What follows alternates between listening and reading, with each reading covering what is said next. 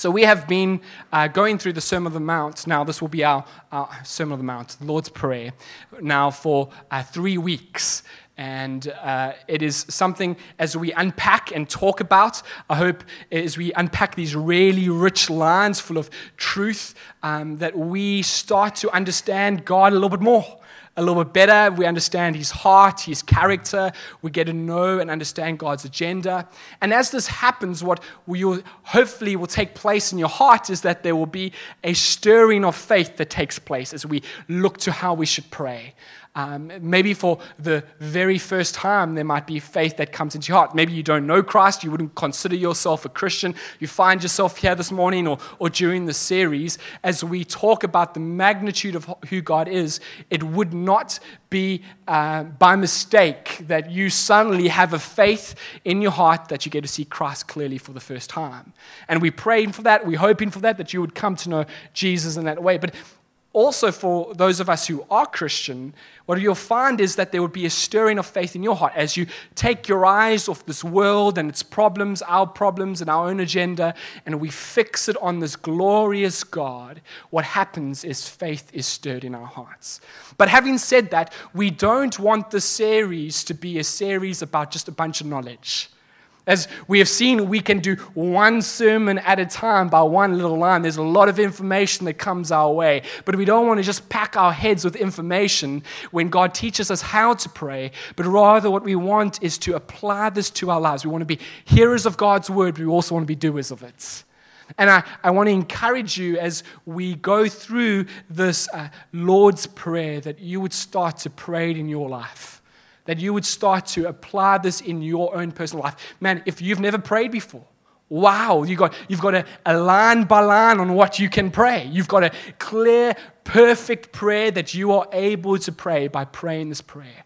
And so our hope is by we're going to have done nine weeks of prayer when we're done, including the two weeks before the Sermon on the Mount, that by the end of the nine weeks that we will be better at praying than we were at the beginning. Not perfect, man, of course not but hopefully that we will have improved in our prayer life. There would be a new intimacy with the Father and with Christ as we pray this prayer.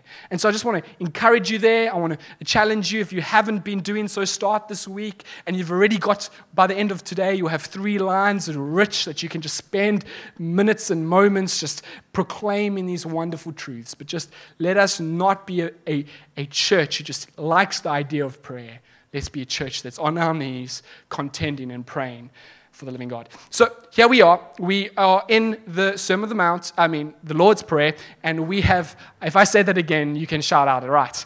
Um, we are in week three, and in the first week we stopped. I just want to give us a recap for those of us who might be new or have missed. Uh, we started off with Our Father in Heaven. Now, this is a, a, greeting to the Lord, sure, but it is more than that. It's a, it's a proclamation of who He is, it's a moment of praise, and it's also a moment to recall and to remind ourselves of who this God is. And so, there's two elements, particularly, that Jesus wants us to focus on when coming to the Lord in prayer. He wants us to focus on the Father aspect, our Father, and He also wants to focus on the in heaven aspects. We'll get there now. But the, our Father aspect talks about the intimacy that we have with the Father. That He is our Father. We can know Him and have an intimate relationship with Him. He has a love that is steadfast, that is enduring, that is full. He has a perfect love for you as a believer. He doesn't love somebody more, more or love you less. He loves you with the fullness of love. He is a God who will protect you. He is a, a Father who will provide for you. He is a Father that will guide you and lead you through the difficulties and the hardships of life. He is always present, always there, always available, always listening. And so, as we talk about this Father aspects, we just come in knowing that He enjoys us being there. He's not upset that we've disturbed Him, but His arms are open as a loving Father, wanting us to be in His presence. So Jesus calls us to remind ourselves and to praise him for that. But at the same time, he's in heaven. And that's not just a geographical location, but when we talk about him being in heaven, it's talking about his might, his power, his greatness, that he is a God who is in control, that he is sovereign, that he is mighty and powerful, that he is the King of kings and the Lord of lords. And so we are reminded that this is a great God who is mighty. We, we do not rush into his presence like spoiled brats, demanding that we get what we want now and how we want it, because he is great and mighty.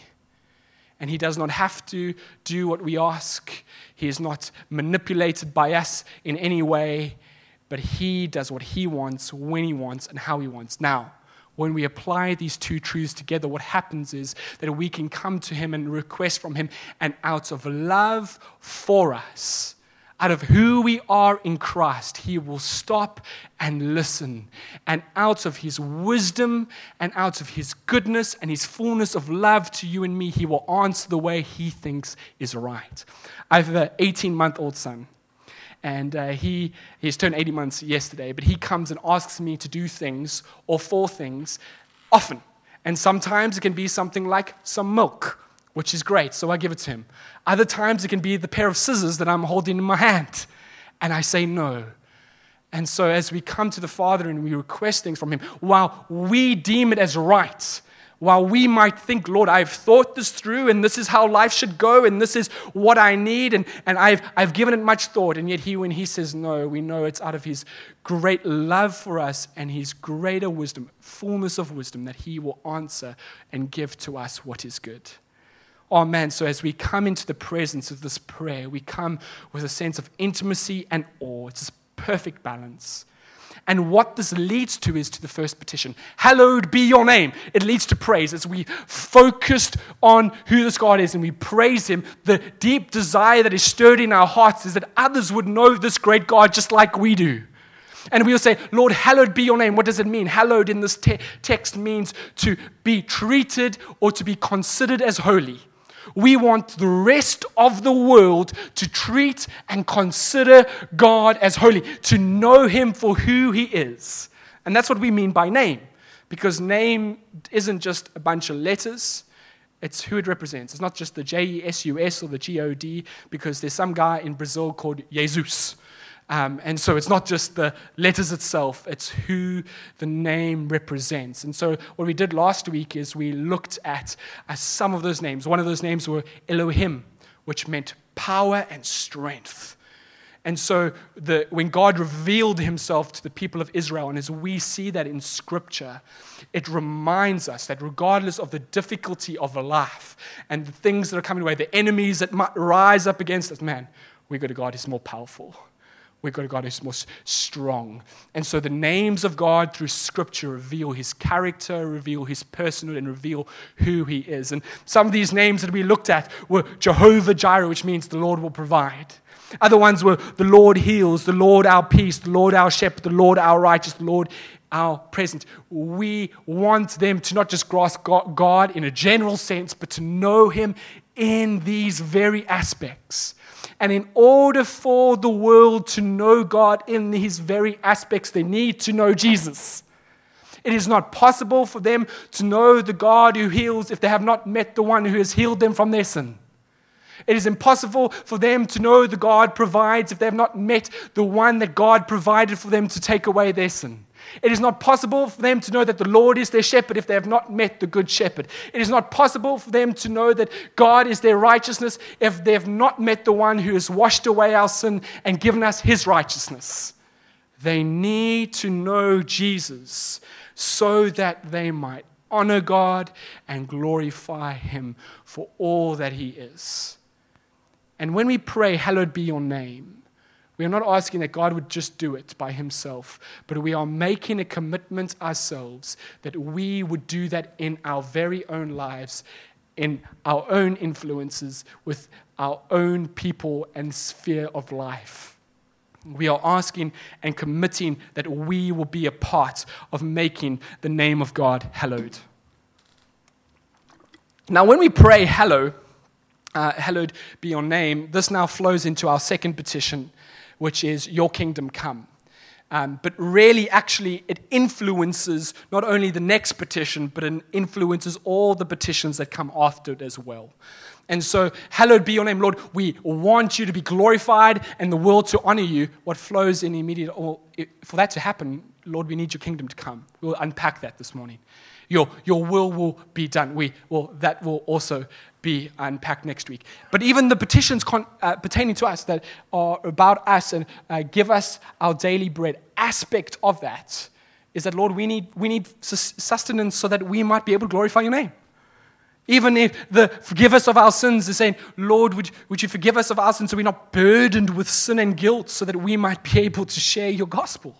Lord, would you save us from temptation and not let us fall into temptation and sin because, man, we don't want to be hindered by our own sinfulness. We want to save and help others come to know theirs and come to know you. And so, this is a lens that uh, kind of influences all the petitions and requests going off. Now, there, there are more aspects to it, but it is certainly an aspect that we need to keep in mind for the remaining of these petitions. So, let's look at our second petition um, your or second request, your kingdom come. Now we've got to ask ourselves the question what do we mean by kingdom? Well, firstly, what do we see there? It's not just some random kingdom, it's not some kingdom in the world, but rather we, who we talking to? God, your kingdom. So, this is the kingdom of God, the kingdom of heaven. Now, when scripture talks about the kingdom of God or the kingdom of heaven, it's referring to a kingly rule, a dynamic reign. We, we're talking about God's reign, God's rule. We're not talking about a people or a church. The church is not the kingdom. The church is a part of the kingdom. The church lives in the kingdom. The church is governed by the kingdom. But the kingdom itself is not the church, it is God's reign and God's rule. We see this explained to us in Psalm 113, 103, verse 13, that says, The Lord has established his throne in the heavens, and his kingdom rules over all. So it gives us the meaning of kingdom. It rules. The, the Lord will govern over all things. So, just to clarify, when we pray, Your kingdom come, we are not asking that the church will rule this world. We're not asking that the church would rule this country. And, and thank goodness that's not the case. Because, man, as I look around this room, actually, no, as, as we consider ourselves, we know that even those of us who are in Christ, we still struggle with sin. We're still battling with our own desires. We, we still struggle to live out all that God has called us to, to live under the rule of God ourselves. We, we still wrestle that. Uh, maybe I'm just speaking about myself this morning, but I'm, I, sanctification is sometimes a very slow process. And we, as the church, as we wrestle with sin, we are prone to, when we are put into power and in positions, to become prideful, to become greedy, and become selfish. But man, when we pray this, we aren't asking that the church would rule, we're asking that Jesus would rule. We're asking that the all powerful, all knowing God who is capable of everything, He rules far greater than asking that we would rule as the church. But having said that, when Christ rules, when the kingdom rules, the church will grow. The church grows and it blossoms and it gets bigger. We see that because part of the purpose that God has for the world is that He would save for Himself a people, that He would redeem the world for that people. His kingly rule includes an activity of saving and redeeming Himself a people. That's why we call part of this kingdom being the good news. It's good because people are saved and we have a God who will rule. So that's what it means by the kingdom. But why doesn't the rest of the world get this? Why doesn't the rest of the world uh, follow after God? Because, man, we, we are under His rule. Most of us in this room that will consider Christians, we, we have seen the, the joy and the peace and the comfort that comes with knowing this God. We, we enjoy Him. We appreciate Him. We, we love it. There's joy in here and a satisfaction which far outweighs the worldly pleasures that we used to enjoy, but yet it is only in comparison to the rest of the world a minority, and the majority seem to turn away, even though their pleasures failed compared to the pleasures that we have. But why? Well, the answer is pretty simple. It's because of sin that's in their lives that they have this struggle with this. Um, and to put it another way, we see in Scripture says that they are part of the kingdom of darkness. We see this in Colossians 1, verse 13. Scripture has a theology that teaches us that there is an opposition, that there is evil, and that there is another ruler of this world. It, it, says so in, in 2 Corinthians 4, verse 14. It says, In their case, talking about the world that are outside of Christ, in their case, the God of this world has blinded, and that's a small g, has blinded the minds of the unbelievers to keep them from seeing the light of the gospel of the glory of Christ, who is the image of God, capital G. And so we have an opposition that has blinded this world from seeing the gospel, from seeing Christ clearly. And so those people aren't in the kingdom of heaven or the kingdom of God. They aren't under his rule, but they're under the rule of the kingdom of darkness, of the God of this world. But unfortunately for us, scripture is quite clear from all the way back in Genesis 3. We see that God makes a promise to us that He is going to come again. And what He's going to do is He's going to take back, reestablish His kingdom, and take back the kingdoms of this world and the kingdom of darkness for Himself. We see that, and these prophecies and promises are made in Scripture, and we see it run through all of the Old Testaments from Moses, uh, Abraham, Moses, Joshua, David to the prophets, they all point to the time when the kingdom of heaven will be established and God will defeat this kingdom of darkness.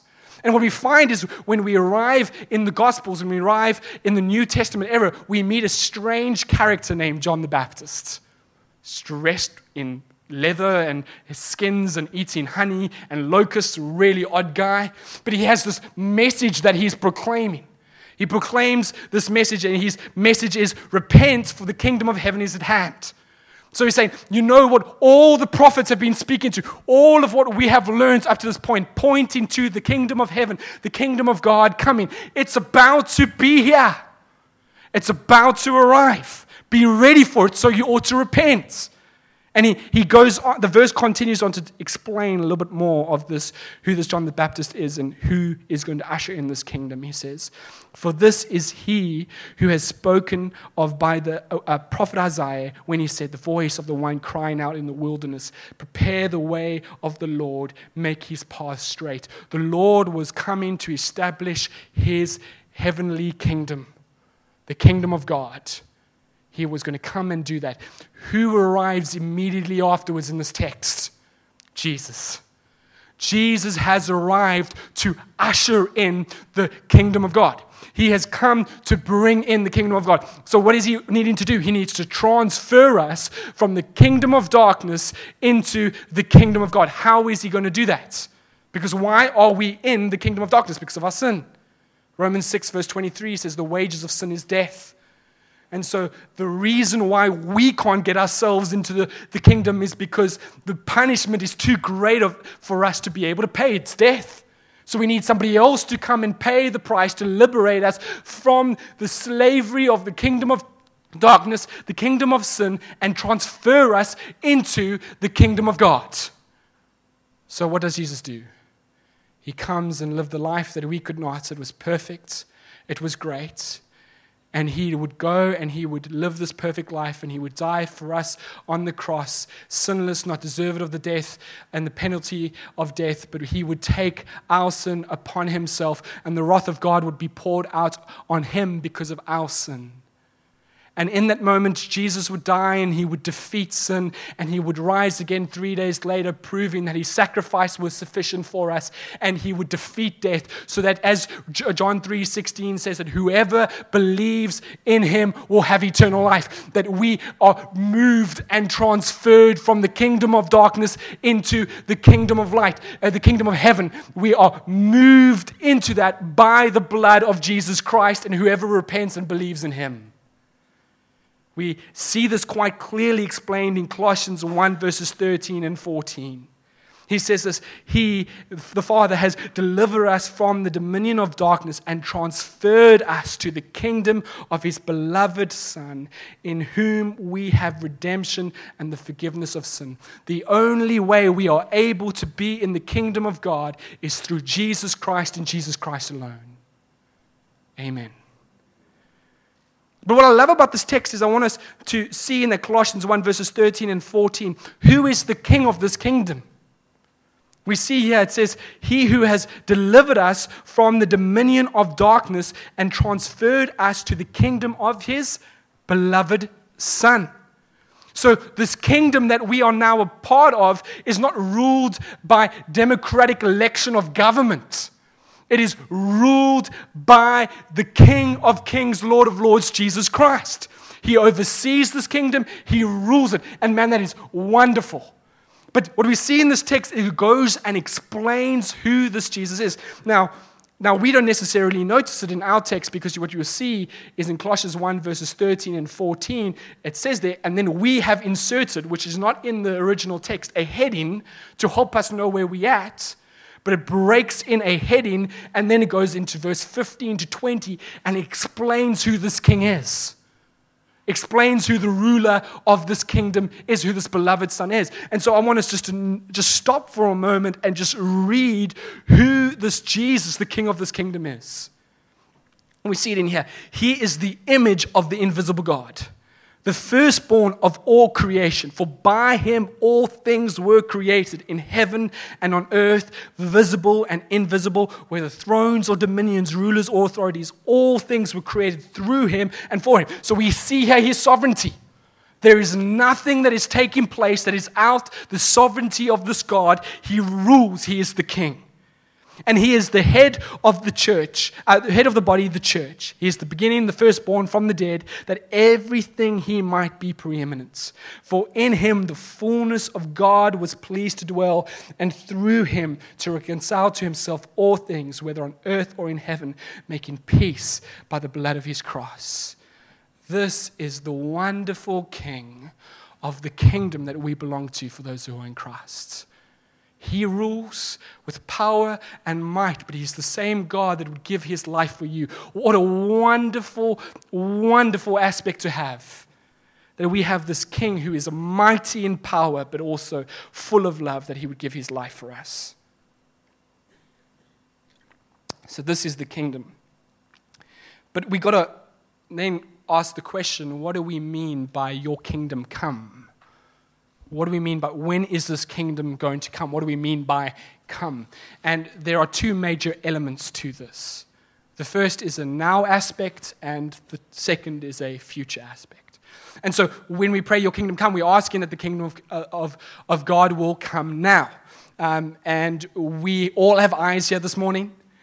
We all can see that the kingdom of God is not here in its fullness. It's here, but not yet fully here, right? We can see the, the pain and the suffering of this world. We can see that there are men and women who don't necessarily follow after God. He hasn't, he's not ruling ev- in everyone's hearts. And so when we pray this prayer and we ask that your kingdom will come, we're asking that God would rule like he would in his fullness and when it is uh, in place fully. We're asking that the Lord would, man, He would deal with the suffering of this world, that He would better this world just in His normal rule, that the evil of this world would have less power and less control. We'll, we'll talk about that more, though, in next week's request. But primarily, when we ask that the Lord would come in His kingdom would come now, we're asking that His heart would be, uh, that He would rule in the hearts of everyone because that's where he primarily rules now, right? Is in your and my heart. Those who belong to Christ, he rules in our hearts, in our lives. And so when we ask, Lord, let your kingdom come, we are primarily saying, Lord, would all people's hearts be given to you? Would you rule over their hearts, over their lives? May they give it to you. May they be transferred from the kingdom of darkness into the kingdom of God. That's what we are asking. And so there's this now element to it. But may I say that when we pray this, we do not pray this with a fear that it might not happen. We do not pray this thinking that there's this battle going on in the heavenlies between God and Satan, and we're not sure who's going to win. This is, this is a victory that is won. We sung it this morning. You are victorious. You, you have won the day. When Jesus died and rose again from the dead, the war was over. Oh man, there might be a few little battles to be fought, but the, the outcome is going to happen. Jesus will win. We have a king who is victorious. Church, if you are on the side of Christ, you're on the winning side. Not because you are mighty, but because we have a king who is glorious and mighty. And so when we pray this, Lord, would your kingdom come, we pray with the confidence knowing that he will achieve what he has purpose to achieve. His kingdom will go forth and it will achieve all that it has planned for it. And we see this in, in Matthew 6, verses 17 and 19. Jesus asks Peter, he says to him, Peter, who, do, who does everyone say I am? And, and, and Jesus, uh, Peter says to him, Oh man, some people think you Elijah, some people say you John the Baptist, some you say you, you the prophet. And Jesus turns to Peter and says, Peter, who do you say I am? And Peter says, You're the Son, you're the Messiah, the Son of the living God. And what we see is this response from Jesus. He says to him, Blessed are you, Simon Bar Jonah, that is his other name. For flesh and blood has not revealed this to you, but my Father in heaven revealed what? That Jesus is the, the Messiah, the, the one who's going to usher in this kingdom, the one that Scripture's been talking about. He is the Son of the living God. And he says, I tell you, you are Peter, and on this rock I'll build my church. On what rock? primarily on the revelation of the gospel. This revelation that Peter has given by the Father, this revelation that Christ is the Messiah, the Son of the living God, that He is the one to usher in the kingdom. This is the primarily what God is going to build His church upon, is this truth. And when that happens, what do we see? We see the gates of hell will not prevail against it. It will not prevail against it. Now, I want you to notice that's not de- defense. That's not standing back and trying to fight the, the evils of this world with our, our swords and, and trying to stop it from getting to us as a church. We are not in a defense position as a church. That is not our natural mode. But rather, our natural mode is offense. Why? Because the gates of hell will not prevail against it. Not that oh, hell won't overcome us. No, no, no. We will overcome the gates of hell there is a strength to it because we have a King of Kings and Lord of Lords who's already victorious. We are confident in our gospel of Jesus Christ. Again, not because of who we are, but because of the one who rules over us, our King. So, just like hallowed be your name is not just a statement we make and a request we ask God to do by Himself, it is a commitment that we make. So, in saying, Hallowed be your name, we are committing to be a part of extending the kingdom of God. While the church is not the kingdom, it is certainly a vessel that God uses to extend His kingdom. We are empowered by the Holy Spirit, God Himself so that we might advance this gospel for the glory of Jesus Christ. And so when we pray this together as believers and we say, Lord, your kingdom come, we are making a commitment that we will go and see this kingdom expanded through our very efforts by the power of the Spirit. And we will do our best to be a part, a vessel used by God, by His Holy Spirit, to make sure that this kingdom is expanded. And this is the, the, the vision of our church that we will see the city of East London filled with the gospel and glory of Jesus Christ. Man, that can be, that can be intimidating. Lord, really? That's big. But in actual fact, man, our confidence is not in whether we have enough capability in this room. Our confidence is in God and in what He has called us to. And so we go confidently knowing, Lord, we're going, to, we're going to go where you send us. We're going to do what you ask us to do because in that, man, we will be successful. Or should I say, the gospel will be successful. God will achieve what He wants through that plan, whether it's for a season or forever, whatever it might be, we can be assured that this vision is capable because of the gospel and the power of the king who oversees it. So we, we have a now element as we pray, but there's also a future element to this. when we pray, Your kingdom come, there's this longing in our hearts that one day God will consummate His kingdom in fullness. That He would bring it with power, that He would come. And, and that's the truth. We, we sang about it this morning. Man, the, the first time He came, what did He come as? The Lamb who was to be sacrificed for us. But He's not coming back the next time as the Lamb. He's coming as the King of Kings and the Lord of Lords. He, he came as the, as the first time as a servant for us, but he's not coming as a servant. He's coming as the judge and the King of Kings. And when he comes, he's going to cast out evil, he's going to cast out wickedness, he's going to cast out sin, and he's going to cast out all the horrors of life. And he's going to bring in the fullness of his kingdom just like he intended it to. And he will rule over us in love and in power. And so, as we pray this, man, there's this longing thing saying, Lord, would you come now? For this world is hard. This is difficult and hard to live in. But, Lord, we, we, we desire that you would come now. Usher in the kingdom now, Lord. There's desire in us. And, and we, we see how beautiful this picture of what it will be like in heaven in, in one of my favorite verses in Revelations 20, uh, Revelation 21, verses 3 and 4.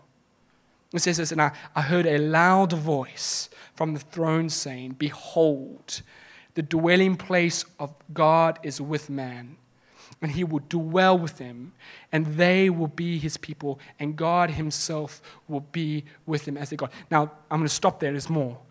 But that is the primary goal. That is there's some great stuff coming off this. But I want to tell you that all the great stuff that I'm about to read now is, is, not, is, a, is not the main thing, but a byproduct of being in the full presence of this king, of being in the full presence of Jesus. This is what's going to happen when he comes again. Let's carry on reading. And he, you see the action here, and he will wipe away every tear from their eyes, and death will be no more Neither shall there be mourning, nor crying, nor pain anymore, for the former things have passed away. Every hardship in life will be gone. Every mourning of a loved one who has passed away, we will never have to experience it again. In fact, we might even be reignited with some of our loved ones. Oh man, there, there's no going to be no more sickness. There's going to be no more hurt. There's going to be no more shame. There's going to be no more guilt. No more anxiety. Oh man, I cannot wait. I don't think we even know what peace is like. A full peace is going to be glorious. It's going to be joyful. It's going to be wonderful. It's going to, man, I'm only, I was, I was telling the eight, I, I am only 28 years old. I'm 29 next month. But man, my body is aching. I know all the old people are laughing. Wait until you're 70, bud. I'm no longer a spring chicken like I used to be. Whatever, Pierre. and we're going to get glorious bodies. Oh man, with no sickness, full again in a perfect world to do the wonders and wonderful things that God has planned for us in this new heaven and new earth. That's going to be amazing. And man, so we pray, Lord, would you bring that soon? Would that come? oh, this life is difficult and tough, but there, oh, this is something great. And, and, and far exceeds everything in this world. And so when we pray this, we don't say, oh, Lord, would you come, but let me first graduate. Oh, Lord, when, when it comes, let me first experience what it's like to be married, or to have kids, or to grandkids, or to travel, or to retire. Let me first. No, no, because this far exceeds any earthly experience that you can possibly have. And so we desire this, not saying, Oh Lord, would you hold out a bit for our selfishness? Man, we can may say, like Paul, to live is uh, Christ and to die is gain. To say, Oh Lord, man, would you come now? But if you don't, may you save many more. We want this kingdom to come now, but we also want it to be consummated fully now. And when we do this, when we fix our eyes off this current troubled times and we look to this future hope that we have in Christ, that He will one day come again, or we will before then maybe go be with Him, what, this hap- what happens in us, it stirs a hope in our hearts. It stirs a hope. Suffering and hardship and difficulty, the anxieties of this world, losing of loved ones, the mourning, the tears, you name it, you got the news. those things can really hinder us and make us struggle to live out this Christian walk. And we can be tired and overwhelmed and exhausted and say, Man, I just need to stop. It's hard to be the people that we are committing ourselves to be in this prayer. But when we take our eyes off this current situation and we fix it on this future hope, it stirs a hope in our hearts. We realize the suffering that we experience of this present time is not worth comparing to the glory to be revealed to us. Romans 8, verse 18. It says so differently in 2 Corinthians 4, verses 16 and 18. It says, So we do not lose hearts, that the outer self is wasting away. I'm just talking about me here. and our inner self is being renewed day by day for this light momentary affliction. This is so can we just stop for a moment? This is Paul writing. He's been beaten, he's been stoned to a point that they thought he, thought he was dead and just dragged him out of the city and left him there because that's how badly stoned he was. He's been um, shipwrecked. He's been whipped 40, time, 40 plus one, three times. He's been imprisoned multiple times for the gospel. And yet, somehow, in all this affliction, Paul is to say it's a light momentary affliction, is preparing for us eternal weight of glory beyond all comparison. Oh man, what I am going through suffers and the sufferings and the hardships do not compare to what awaits for me in Christ. And it goes on to say, and so we look not to the things that are seen, but to the things that are unseen. For the things that are seen are transient, and the things that are uh, unseen are eternal. It stirs us on and helps us to go. So, what are we praying when we pray, Your kingdom come? We're saying, Lord, would you reign? Oh, would you reign in kingly rule in this world and in the hearts of men? But Lord, would you reign in my own heart as well? Because we cannot pray this prayer that God would reign in others' hearts without asking Him to reign in our own. Would you rule over me? Lord, would, would your gospel go forth in power and change this world and change the hearts of men? And Lord, would you use us? But Lord, while and we wait for you to come, we ask for that. But Lord, we long that you'd come back quickly. Bring in your kingdom in fullness. In Jesus' name, amen. So that's what we pray. Let us pray. Would you bow your heads? While you're doing that, would you just take a moment, just thank God and, and ask Him to rule in your life? just aware that we, we sometimes focus on other people, not ourselves. And maybe you ask that. And maybe you don't know Christ and you want to. Just ask Him to be the King of your life, to forgive you of your sin. He will do that.